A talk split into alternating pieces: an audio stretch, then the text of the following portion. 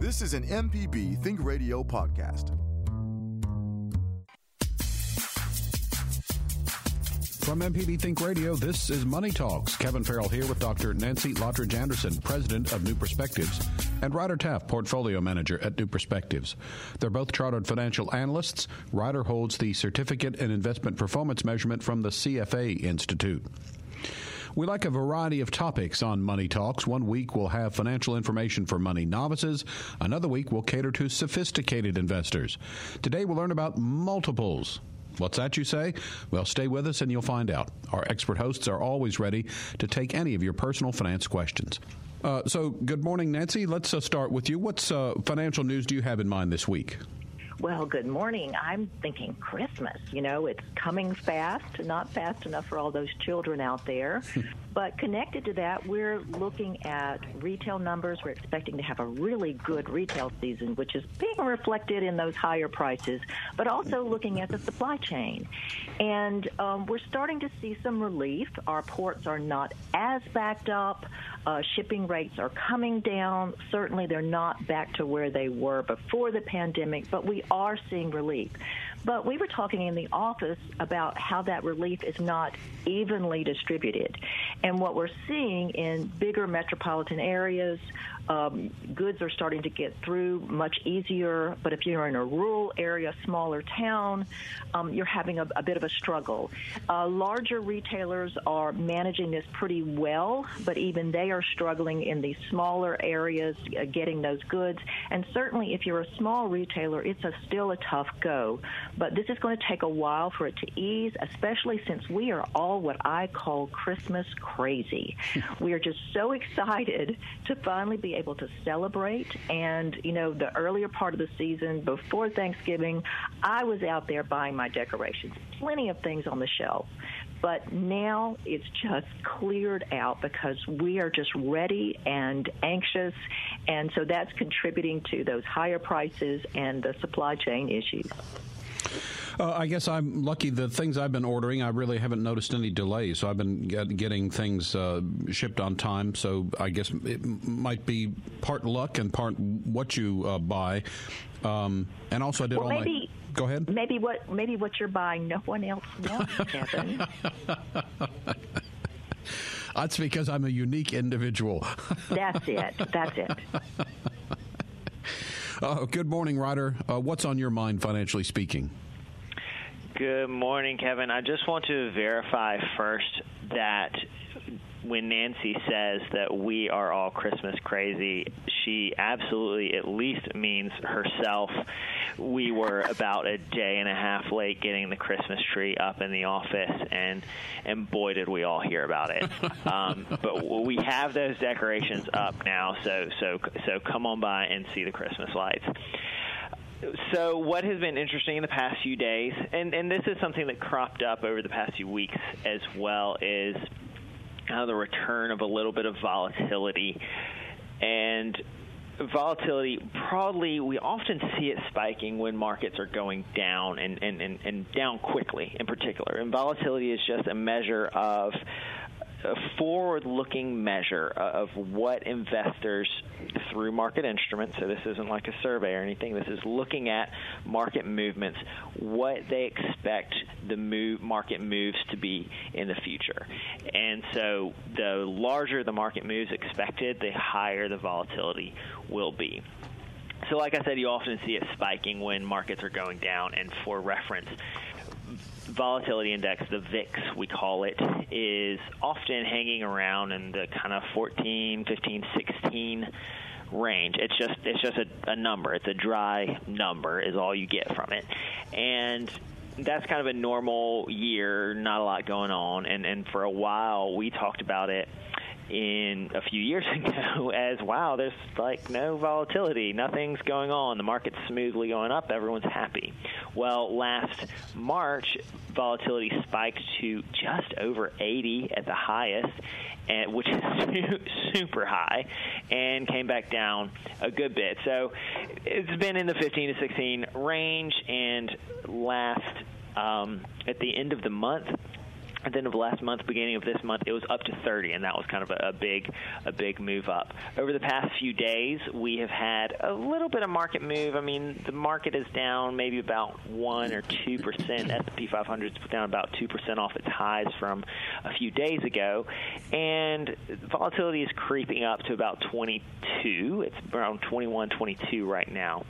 So it's just kind of interesting to revisit that, see where it's going. Again, the expectation, even with the with the the couple of down days we've had in the market today and yesterday, it's it's not gone up super high. So so far, just tentative on volatility.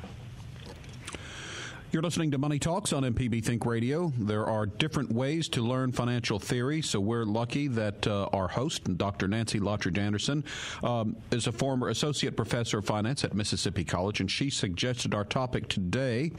So, Nancy, what is the meaning of the phrase stock multiples? Well, a multiple is a way for us to compare pricing. You know, Kevin, when I go into the store, I'm going to look at that price tag. In fact, I'm going to look at that price tag first. And it registers in dollars and cents. So that's an easy way for me to compare one item to the other item. And as long as I'm looking at two items that I think are, you know, identical as far as my needs, I'm going to look at the price. Um, if I go to another country that has a different currency, I'm really thrown off because I'm looking at a price tag that doesn't even register for me. Um, we get into trouble when we start to compare prices on prices per share when it comes to stock because that's not a good way to compare it. Instead, we need to use those multiples. Those multiples uh, are like price tags that allow us to equate one stock to the other. For instance, if I look at Target and Walmart, similar industry. So Walmart is trading at about $143 a share. Target's trading at $234 a share. If I just looked at that dollars and cents per share, I would say, well, Target's more expensive than Walmart. But for a stock investor, you look at those multiples. I'm going to look at price as it compares to earnings a PE multiple or PE ratio, price as it compares to sales, or price as it compares to their book value. And in this case, if I look at the price to earnings ratio, I find that Target is at 17 times, I always put that little X times earnings. That's what it's trading at. And Walmart is at 50 times earnings. That price is 50 times their earnings, which means that Walmart is way more expensive than Target if I'm a stock investor. And I'm not going to get that by just looking at the price per share. So those multiples allow us to then really compare uh, within industries, across industries, different types of businesses to really see is this a good value or not a good value? Is it an expensive stock or a cheap stock? Uh, Ryder, what feelings come over you when talking about the different ways to value stock? Uh, well, you know, I'm very excited about this sort of conversation. I, I think it's very interesting to think about all the different ways to think about valuation. And a- again, multiples are a way of valuing those things like Nancy said and it's it's so interesting to think about what is appropriate what is an appropriate way to value different assets? What is an appropriate way to value different stocks, depending on what type of stock it is, how big is the stock, what does the stock do? But one way just to think about it is you, you, you're already going through your life valuing things differently. You value things purchases like a car differently from you value purchases like a house and and so you have different models for valuing those, and these multiples are just different models for valuing those. And I just wanted to add a little bit of color to what Nancy was saying about just knowing the price is not that useful. So I pulled up a few stocks. One is it's just having the raw number of price doesn't tell you if it's if it's cheap or expensive. There is a company called Seaboard Corporation, and I have not even looked too deep into what this does, but the price of the stock is almost four thousand dollars a share, uh, thirty eight hundred and thirty three dollars a share, and so that is that's that's crazy. That's that's a really that's a that's a lot of dollars for that stock. And then you can compare that to a stock like the Baker Hughes Company, which is oil and gas services. They they service rigs and things like that. And they trade at 24, almost $25. Well, which one is cheaper? Well, one of them you pay fewer dollars for. But on the other hand, if I told you that Baker Hughes is trading at almost 400 times earnings, so for every $400 you spend on Baker Hughes, you get $1 of earnings. Whereas the Seaboard Corporation is trading at six times earnings. So for every six dollars you put in it, you get a dollar of earnings. Well, now which one is cheaper? So having a multiple gives you a different an interesting way to compare those things. And that is just one of the multiples I know that we're going to talk about today. And, and, and like I said, there's going to be a lot of different ways to look at any given company and, and see what is appropriate, how, how is appropriate to compare them. If you have a question for our experts, send an email to money at mpbonline.org. It's not winter vacation. We're back in school to learn about stock multiples today. We know Nancy's a big fan of ticker symbols, so what is the New York Stock Exchange ticker symbol BID? Think about during the break, and we'll have the answer for you next. You're listening to Money Talks on MPB Think Radio.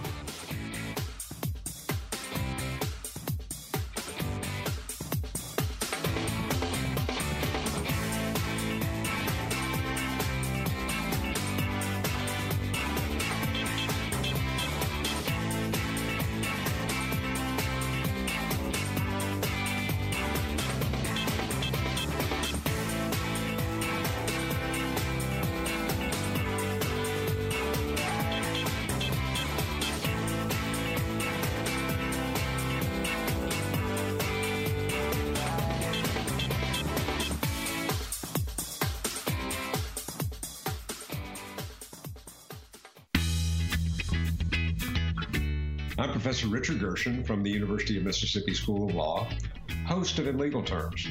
If you're enjoying this podcast, I encourage you to listen to In Legal Terms, the show about you and your rights. We find interesting legal topics to bring to you and let you know how the law affects you. Find In Legal Terms on any podcasting platform on your smart device or on our website, inlegalterms.mpbonline.org.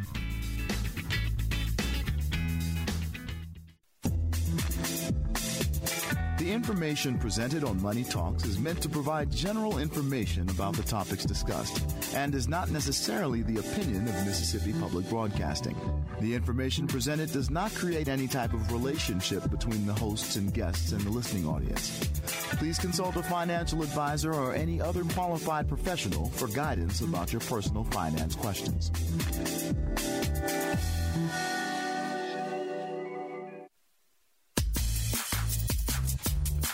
This is Money Talks on MPB Think Radio. Our website, moneytalks.mpbonline.org, is one way to hear past Money Talks broadcasts. You can also download the MPB Public Media app and listen on your iPhone or Android phone on demand. Kevin Farrell here with Dr. Nancy Lottridge Anderson, president of New Perspectives, and Ryder Taft, portfolio manager at New Perspectives. On the New York Stock Exchange, the symbol BID. Nancy, what's your guess? Oh, it's an auction house. Sotheby's. Very good. You are. I looked ahead. I cheated. Oh. that makes sense, though. Bid auction house. That that that's uh, that'll work. Uh, we're going to be talking about multiples throughout the show, ratios used to value stocks. But first, we do have a caller on the line. So why don't we invite Mike into the conversation, calling in from Tupelo. Good morning, Mike. Go ahead. Good morning, guys. My question is about the uh, TIPS, uh, Treasury Inflation Protected Securities.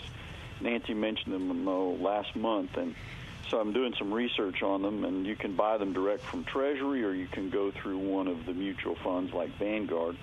I have some cash in an IRA, and I'm looking for a place to park it uh, and generate, you know, a, a, a decent return with minimal risk does it make more sense to buy it from Treasury Direct or from one of the mutual fund companies where maybe there's a little more flexibility in coming out of it uh, rather than locking it in for five, ten, or 30 years? Well, Mike, when you buy it from a mutual fund company, you're not buying one tip or one bond. You're buying collection of tips or collection of bonds. And the problem with that, yes, you have more flexibility. You can cash out any time. You don't have to wait till it matures. But then you're also subject to market risk because as interest rates change, then that can affect the price of the underlying bonds. Now, if you're buying tips, there's some built-in protection there, but still you are going to be exposed somewhat. Um, going through Treasury Direct means you're buying an individual Treasury bond with that inflation protection built in. So you do have to wait until it matures, but even if it fluctuates in the meantime, you don't really care. You're going to get your interest and you're going to get your money back. That's what you're after. So there's the difference. Now, I'm not sure, Ryder, do you know if Treasury Direct, Direct will allow you to do IRA accounts? So I'm not sure about that, but there is a slight difference, I believe, in what you would be purchasing um, on the market or from a mutual fund or ETF company versus from Treasury Direct. Treasury Direct, I believe you're referring to the Series I bonds. We've discussed those a number of times. I know, and and those are those are actually if you want to get an investment which will match or ever so slightly beat inflation. Series I bonds are really the only way to kind of do that perfectly in that they earn two rates. They earn a fixed rate, which is fixed from the day that you buy it. That fixed rate is currently 0%. Surprise, surprise.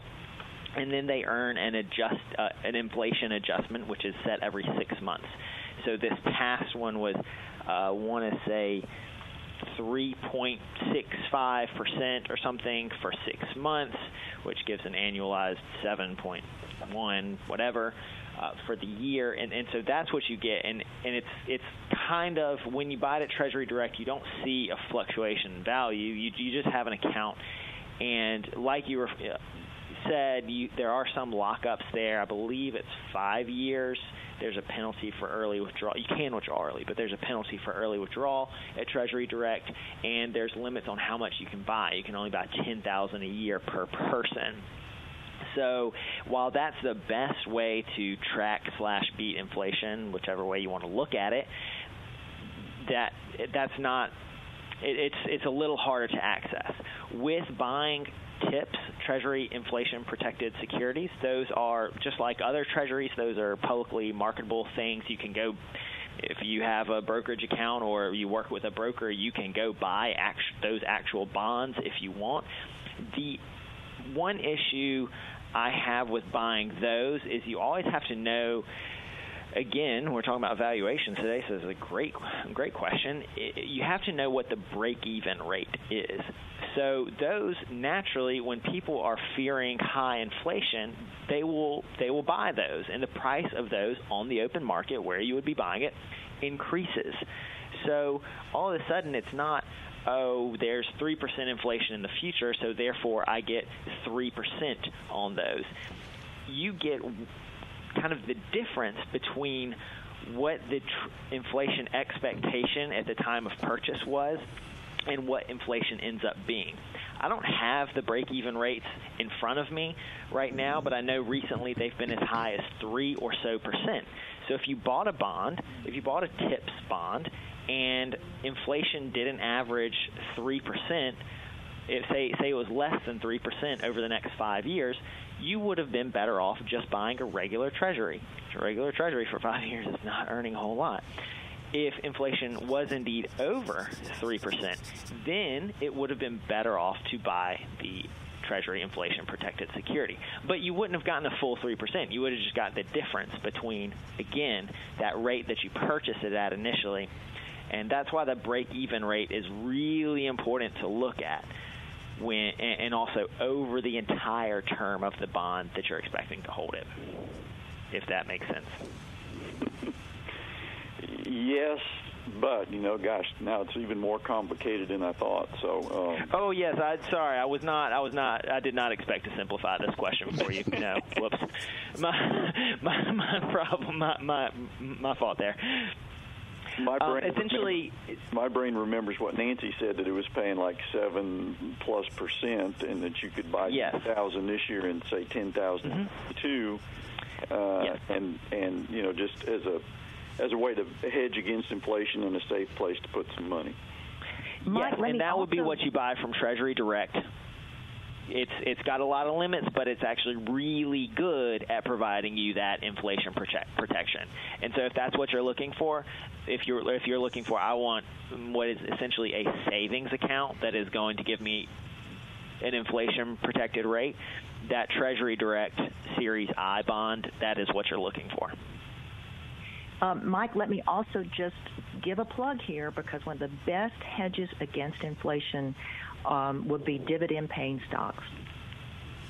Okay. Okay. All right. Well, thanks for your help today. Thanks for Good your call. Thanks for your call, Mike. We tried. This is uh, Money Talks on MPB Think Radio. We're talking today about multiples, the ratios used to value stocks. So, Nancy, after you calculate a company's financial ratio, what do you do then? Well, um, this is where it gets really uh, interesting to look at statistics. You know, we talk about employment rates, and we were talking about supply chain earlier, and we can look at it at the national level. But what's happening at the national level may not apply to what's happening to you in your little town. Well, it's the same kind of thing with these multiples. So we can look at the S&P 500, and that's the large group of big U.S. companies, and the average PE multiple is around 29 right now. That is applying to a wide array of, of companies. So you really need to make sure when you compare that, you're comparing it to similar companies that do similar types of businesses that are in the same types of industry. And you, as you start to drill down, you will then see some um, um, commonalities there, and you will start to see that uh, those PE ratios, those other multiples, should be similar if they're within the same type of business. And that allows you to compare one to the other. You certainly cannot compare a um, General Motors to a Walmart. It's two totally different types of businesses. So, Ryder, what's the difference between enterprise value multiples and equity multiples? Yes, so there are a lot of terms out here and, and, and, a lot of multiples that we're going to talk about, and they, they're all kind of measuring the well, similar things in different ways.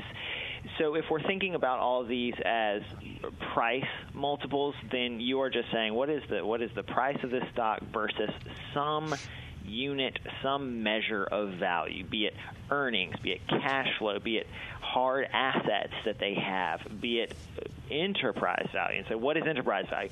Enterprise value is the market capitalization of the company, so the value of all the shares out there today. If you were to just go buy the whole thing, how many dollars would you have to put out there? And then adds the debt on top of that. So, if a company has debt, if you were buying the entire company, you would not only have to pay for all of those shares, you would also have to be you would be responsible for all of the debt. So you need to add that in, and then it's minus the cash because again. If you if you bought the company, you could you could back the cash out and use that to, to, to pay other things.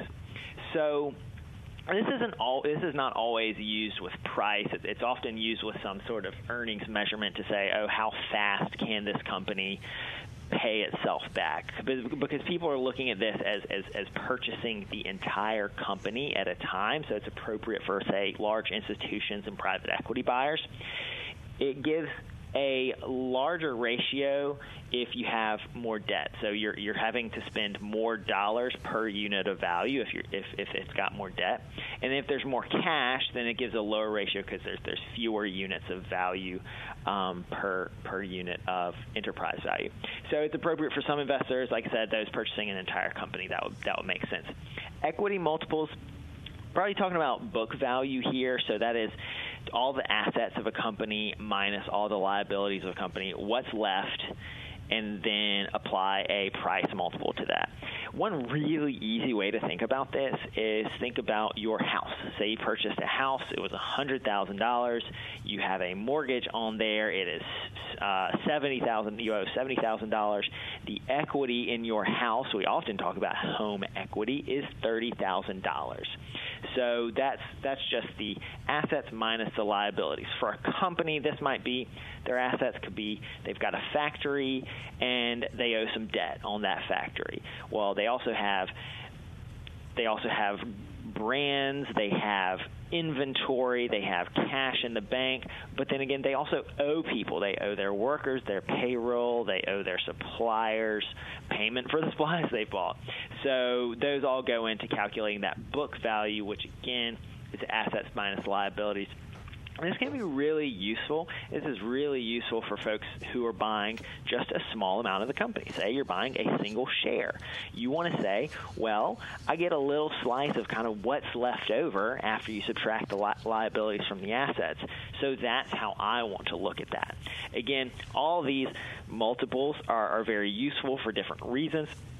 They all tell you valuable information, and and you should definitely look at more than one because there's there's a lot of them out there. Today we're talking about valuing stocks, but we're also looking for your general personal finance questions. Can you guess what the NASDAQ stock symbol is for Dave and Buster's Entertainment? We'll have that for you next. You're listening to Money Talks on MPB Think Radio.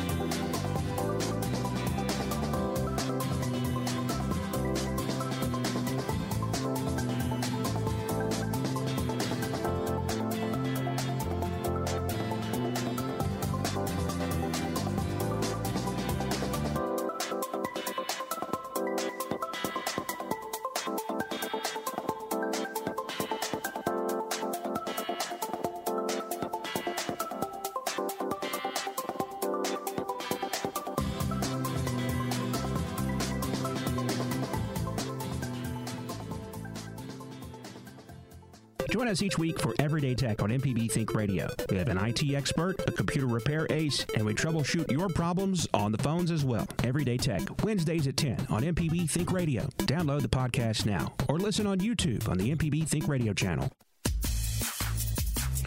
This is Money Talks, MPB Think Radio's personal finance broadcast.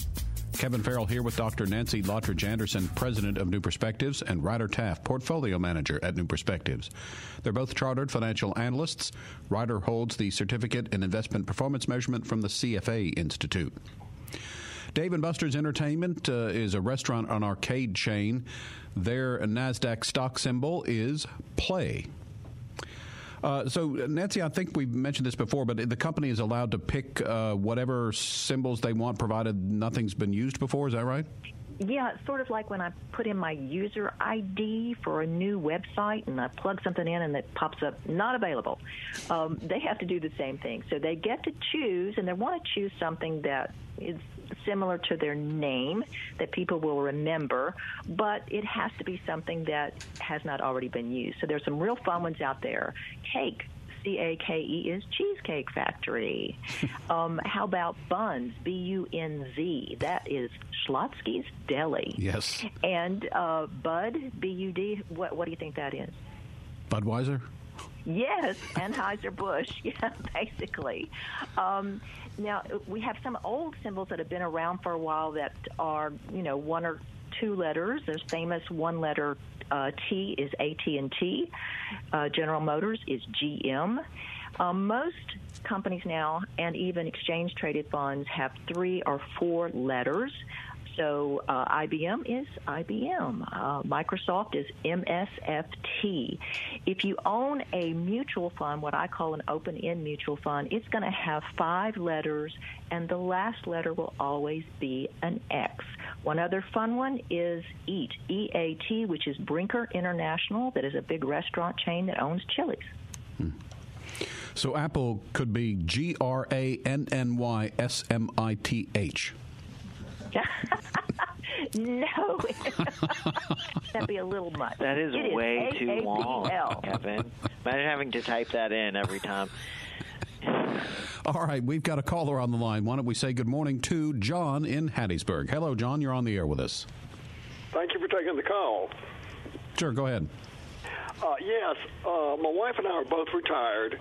We're not needing to use our retirement fund right now, uh, and I'm wondering, are we able, and would it be a good idea to, for our donations next year, to take it out of our retirement fund to reduce our future RMDs? How old are you, John? Yes, I think that's a great idea. Uh, as long as you are 70 and a half, you can send your send money directly from your IRA to a charity, and, and you need the custodian to make the check out to the charity. So charities, churches, and and schools are generally all all qualify, and it's important that the custodian sends it directly to them or made out to them instead of sending it to you. And they can send it to you made out to them, but as, as long as it's not passing through your hands, and that is the only way you can make sure that it is, does not count as income for you.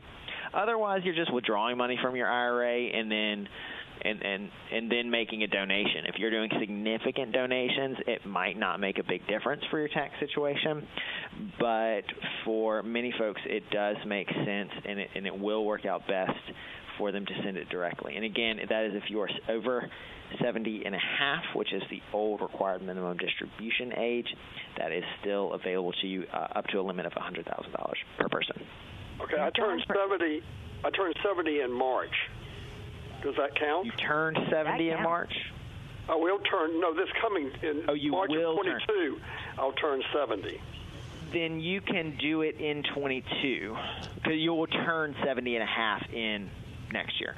Yeah, and that's what I was looking at, trying to do it next mm-hmm. year. Do I have to wait till I yep. turn 70 and a half before I make the donations, or I can do it at any time during the year? I, I don't believe the timing during the year matters. I believe it is the year that you turn that age that matters. Okay. And John, it's typical on this that every time you make a donation, uh, a donation to a separate entity, a separate charity, your church, uh, whatever, that you fill out a separate form with your institution. But check with your institution on how to do that. Okay. All right. Thank you for taking this call. That's been very helpful. Multiples are ways of valuing stocks, so we're going to make up a company and call it Kevin Sneakers. That sounds pretty nice. Uh, so, Nancy, what do we want to know about Kevin Sneakers as a company to evaluate its stock price? Well, if you're going to buy into a company and buying a share of stock is exactly that. You're becoming an owner of the company. Then you're looking at, well, is this company going to be profitable? Because that's how I'm going to get my money back and more than that through the years. So you need to start with, well, what are they selling? Um, how long have they been around? Um, are their expenses less than the, than what their their revenue is? Their sales are. Are they making money?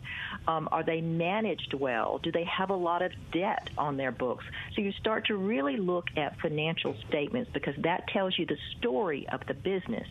And that's why it's really important if you're a stock investor to, to understand about accounting, financial statements, so you can start to dig in. And not just look at it at one point in time, but over a period of years. How are they doing? Um, are their earnings increasing? Are they managed well? Is their debt declining versus is it going through the roof? And that's a sure red flag. So all those things that you look at to say, is this a good company? Is it growing? Is it producing positive earnings? That's what you want to know before you invest and put your money down. And so, uh, what ratios can we calculate? Well, if you look at those financial statements, you can calculate all the ones we've been talking about a price to earnings, those multiples, those ratios. Um, you can also look at debt ratios. Those are very important things to look at to see have they taken on too much debt? Are they going to drown in it? Or is this a reasonable amount to allow them to grow? So there's a full set of financial ratios that we teach uh, on a college level. We're talking about finance. And you can look at every single one of those that really address different parts of the business to figure out if this is something you want to participate in. So, Ryder, if we were to compare Kevin's sneakers ratios to other companies, what exactly are you looking for? And I guess it might depend on what ratio we're talking about. Yes, what ratio? And really importantly, I want to I want to get back to what Nancy said. You got you have to know a lot about the company. You know, is, is it a new company? Is it an old company? Is is it does it have a lot of debt? Is it growing quickly? Is it growing slowly? But I want to get back to this Kevin Sneakers. What exactly does Kevin Sneakers do? Does it does it sell sneakers? Does it make revenue and hopefully profit from selling sneakers, or is it simply buying sneakers for your personal collection. because those are dramatically different companies. And and and we can realistically value either one. It's going to be a lot easier to value it if it just buys sneakers for your collection because you would just say you would take something like you would look at the the fundamental ratios of of, of book value so what is the value of all the assets minus the liabilities of the company and then what is the price divided by that book value? Because that would tell you okay he's got a hundred dollars every hundred dollars worth of sneakers is being sold for ninety dollars. Well that's a good deal. I, because i can't just go to the store and get a hundred i mean unless i have a well i guess if i have a discount card or a coupon i could but i'm not really sure how that works.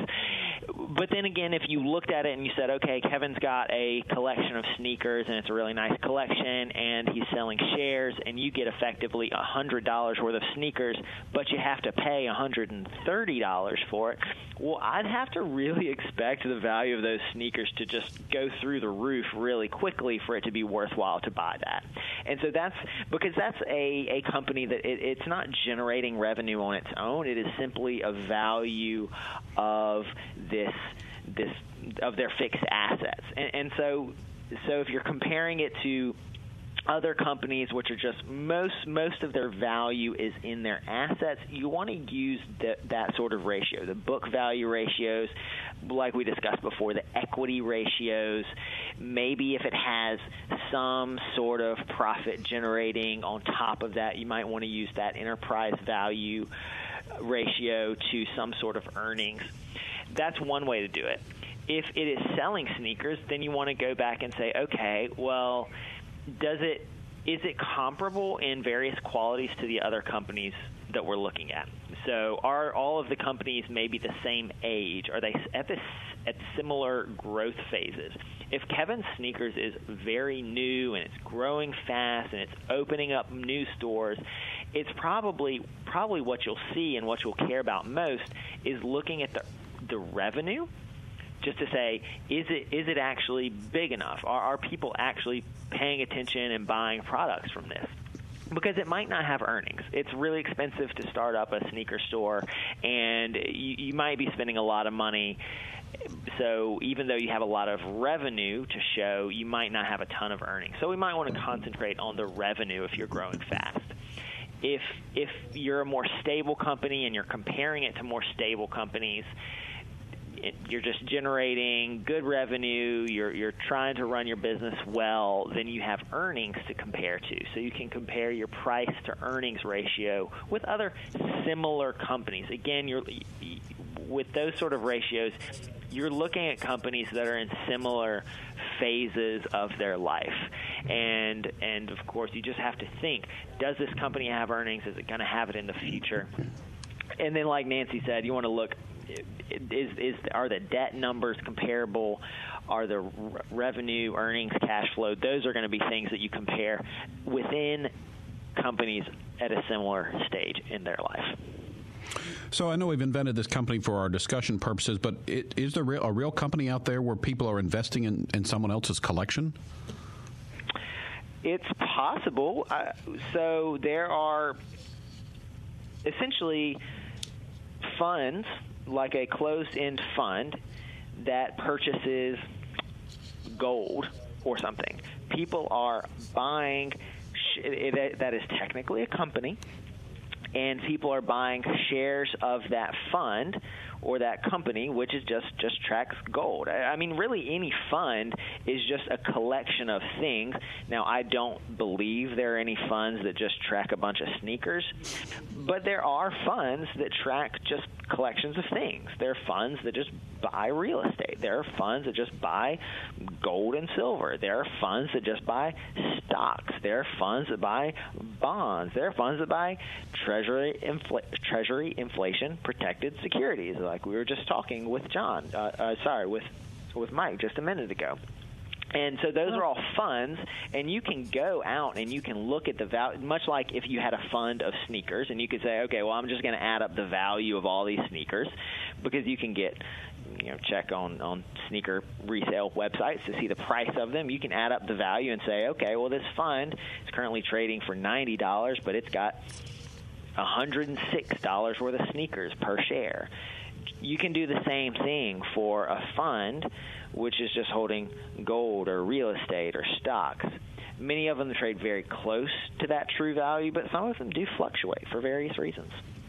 Well, understand too, Kevin, that there are a lot of companies that put their shares out there and investors buy them based on hype speculation, and so they're buying something that doesn't have earnings, maybe doesn't even have a structure. Um, the latest one is the special interest group, uh, special purpose group, the SPAC, that is Trump's media company. And that company is not really even up and going. It doesn't have financial statements. It has nothing. And yet it's being valued at these enormous numbers. Um, so that happens all the time. We saw plenty of that at the end of the 90s, where all of these dot coms just they created a business, they got people to buy shares, but there was really nothing there. You were buying a bill of goods.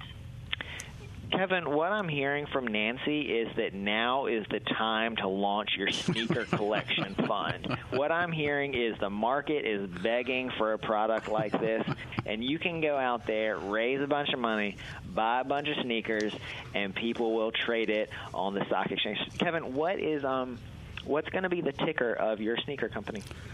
Uh, that's a good one. Let me think. Um, Oh gosh, Nancy, you're good at this. What would be a suggestion? Shoe, S H O E. Well, Shoe is good. Let's see if that one's taken. Um, S N E E K. Ah, Shoe is not taken. Surprising. Yeah, E to from an A to an E because you're being a little sneaky here. All right. we'll go with that. S N E E K for Kevin's sneakers on the uh, out there if you're if you're looking for it. So. We're learning about multiples to value company stock today.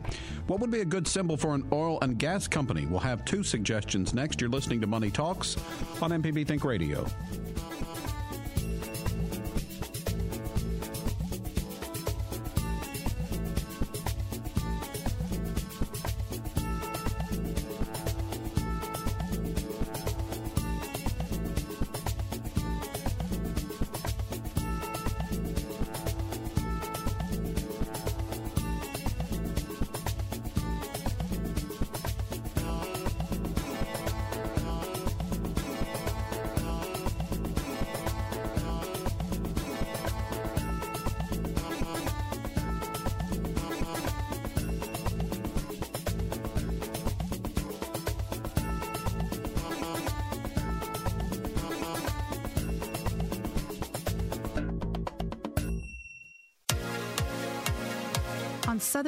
Healthy and Fit, you get information about foods you should eat to stay in good health and tips on how to stay active.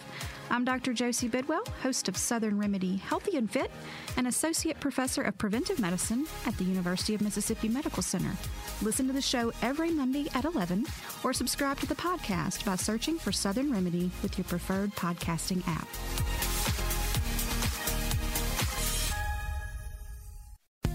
This podcast is a local production of Mississippi Public Broadcasting and depends on the support of listeners like you. If you can, please donate today at mpbonline.org. And thanks. We're glad you found our show, Money Talks. Kevin Farrell here with Dr. Nancy Lottridge Anderson, President of New Perspectives, and Ryder Taft, Portfolio Manager at New Perspective. New Perspectives. Uh, here is a program reminder Tuesdays at 10 a.m. Listen live to In Legal Terms on MPB Think Radio immediately following Money Talks. Direxion Daily S&P Oil and Gas EXP has two different stocks, one with the symbol DRIP and the other with the symbol GUSH. So that's a good one for oil and gas. And you're right, Nancy. There are quite a bit. That would be a fun thing to do on on a I don't know lazy afternoon if you're looking for some diversion. Is to see all the interesting symbols uh, and the uh, the the puns in, uh, contained therein. I'm sure. There's fun ones out I've, there. I've got two more in the in the oil and gas area because that one's interesting because those are funds which just track. Uh, believe those are either tracking those are tracking baskets of stocks and and one is betting on them going up. That's the gush because you want you want a gusher in oil, and the other one is tracking is is doing the inverse. So if they go down, you're making money. So that's drip. If there's only a drip of oil, you're not making much money. But in the oil field, I feel like the oil and gas companies are kind of a fun-loving bunch sometimes. There are two really good ones that I like. One is Rig, which is Transocean. Mm-hmm. They own and they lease out deep water drilling platforms. Of course, we know from the kind of the Deepwater Horizon uh, incident was, I believe, a Transocean rig. So they rent out rigs, and so their name is Rig. So that that works out nicely for them. And then another one called Diamondback. They're in exploration and production, so they're going out there, uh, mostly in Texas, I believe, and, and drilling holes and pulling up pulling up oil. And they're Diamondback, uh, like a diamondback rattlesnake, and their symbol is Fang, F A N G. so that kind of goes along with the the playful nature of their name. This is sort of a tangent, but uh, but uh, Ryder mentioned the the company that built the rig that was connected to the Deepwater Horizon um, issue. What was I think 2010, if I remember correctly. Uh, how long does bad press like that usually take for a company to kind of uh, clear that and, and, and put that in their review mirror? Uh, well, that's a good question. So, what's ultimately what's driving the stock price is the company's ability to continue to make money. And so Transocean, they rent out deepwater drilling platforms. They depend on companies needing to rent out deepwater drilling platforms, which depends on the price of oil being high enough that it's worth it for them to go out to all that trouble and expense out in the middle of the ocean. It's not the middle of the ocean, but very far out to get that oil. So they depend on high oil prices really more than anything. That being said, if an incident like that, you they do bear some responsibility there. All, all the there are several different companies involved. Obviously, there was BP was the major, uh, the oil major on, on that. They rented out the the rig itself. There were other companies involved, and, and so if someone looks at that company and and it hurts their reputation so much that nobody wants to do business with them, then that's a serious problem for them.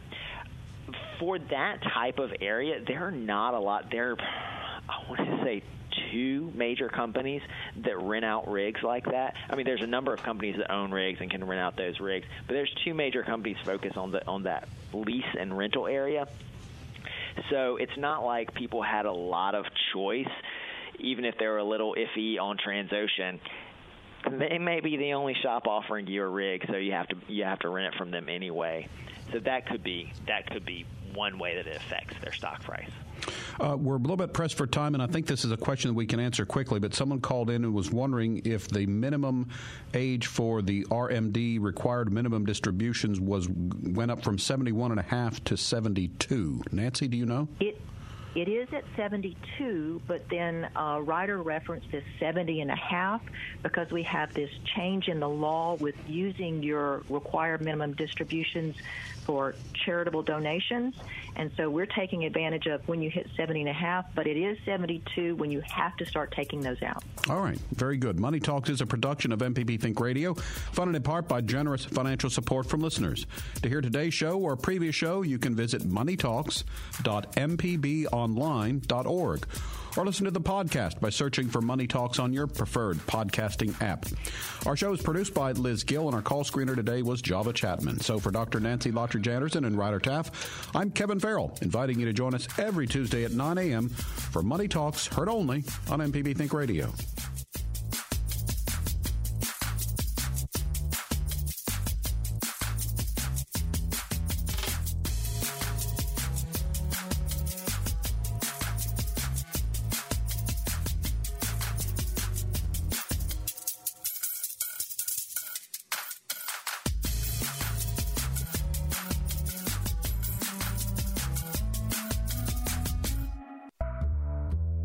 MPB Think Radio podcast.